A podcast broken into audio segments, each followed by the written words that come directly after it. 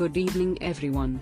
Welcome to this informative live session where we will delve into a crucial topic, valvular heart disease. I'm your host, Maitri, and I'm delighted to introduce our expert for today, Dr. Gautam Naik, a distinguished cardiologist. Welcome, Dr. Naik. Thank you, Maitri. It is indeed a pleasure to be here today to discuss on valvular heart disease, which is an important topic. This is especially pertinent as this week is Heart Valve Awareness Week. So let's get started. To kick things off, Dr. Naik, could you help our viewers understand what is valvular heart disease? Valvular heart disease is disease of one of the four heart valves. The heart, as you know, has four heart valves and four heart chambers. Two out of those are right-sided heart valves. They are called the tricuspid and pulmonary valves, and two are left-sided heart valves, namely the aortic and the mitral valve. Diseases in these can either be stenotic or regurgitant. Stenosis means one of the four heart valves has narrowed, which prevents or obstructs blood flow into the chambers. Regurgitation means leakage or incompetence of the valves, wherein blood flow is opposite to the direction of intended flow. There are many causes for them. Mostly the valvular heart disease is degenerative. In India, rheumatic heart disease is an important cause of heart disease, and in 40s and 50s we see patients with mixed etiology. Thank you, Dr. Naik, for that insightful explanation. Now, let's discuss what are the symptoms in patients having valvular heart disease. Valvular heart disease can present in a number of ways. It depends on the valve affected and whether the condition is stenotic or regurgitant. But by far, the most common symptom of valvular heart disease is breathlessness or shortness of breath. Patient typically finds this after exertion, and in advanced stages it can lead to shortness of breath at rest. Another common symptom is fatigue. Many a times patient complains of just feeling tired or not wanting to having enough energy to do work. These are reflective of reduced cardiac output states. Many a times shortness of breath can progress to patients having heart failure and failure symptoms, wherein there might be repeated heart failure hospitalizations. Another important symptom is angina.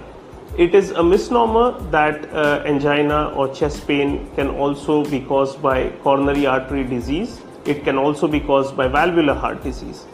Many of the times patients can complain of syncopal attacks or feeling dizzy, especially when the etiology is stenotic or narrowed heart valves. And sometimes, especially in advanced aortic valve disease, both stenotic and regurgitant, there can be no symptoms for long periods of time, which is why a timely clinical assessment in your 40s and 50s is very important to get ahead of the curve and diagnose this condition early. Sometimes palpitations can also be a symptom, especially in regurgitant valvular lesions. Thank you, Dr. Naik, for shedding light on the symptoms in patients with valvular heart disease. Dr. Naik, how is valvular heart disease diagnosed?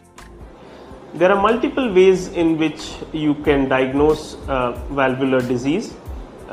First of all, the most important thing is to have a high index of clinical suspicion for the condition, because valvular heart disease patients have symptoms which are, as listed above, varied. So paying regular visits to your doctor or cardiologist is one way of keeping in touch. With regards to diagnosis itself, a thorough physical examination in the clinic is what is essential, and echocardiography remains the mainstay of diagnosis in this condition, It remains at the center of all the investigations. Both transthoracic and transesophageal echocardiography are important measures to screen for valvular heart disease and also look at the response to treatment. Next we come to CT scans. CT scans are essential for planning procedures, especially in the therapeutic range.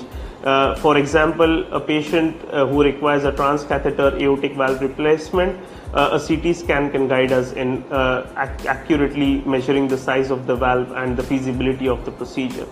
With regards to other investigations, MRIs are very important investigations in patients with valvular heart disease. Thank you, Dr. Naik, for explaining how valvular heart disease is diagnosed.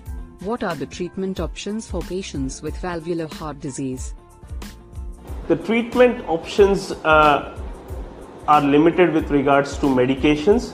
While medications may be helpful in patients with valvular heart disease, especially in regurgitant lesions, they are of very little use in patients having valvular stenosis.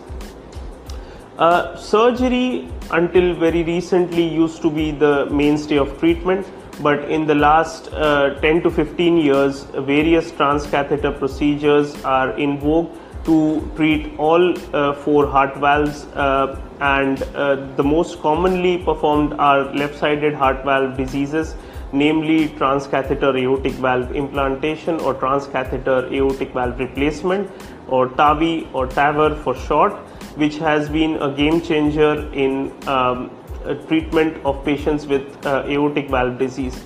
This valve is similarly replaced in the mitral and pulmonary positions as well, and there are dedicated transcatheter therapies in the pipeline which can treat this. Of course, surgery remains an important modality of treatment in both left and right-sided valvular heart disease. Thank you, Dr. Naik, for that insightful explanation. Dr. Naik, can this be prevented? With regards to prevention, it is very less likely that valvular heart disease itself can be prevented. So the old adage goes, prevention is better than cure.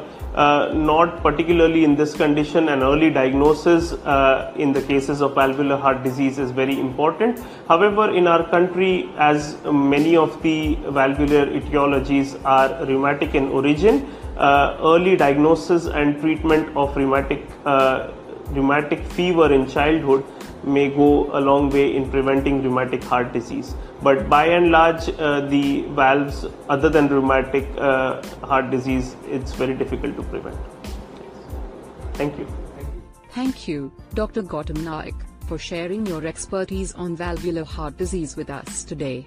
This discussion has been incredibly informative, and I hope our viewers have a better understanding of this condition. Any message for viewers? Yes, so thank you viewers, and thank you Maitri. This Heart Valve Awareness Week is very important. The public awareness message that needs to go out is that heart valve disease is important. Heart valve disease can kill, but early diagnosis and treatment of heart valve disease can be a lifesaver. Thank you very much. Thank you to our viewers for joining us today. Your health is paramount, and knowledge is a powerful tool in protecting it. We'll be back with more informative sessions in the future. Until then, stay informed and stay healthy. Goodbye.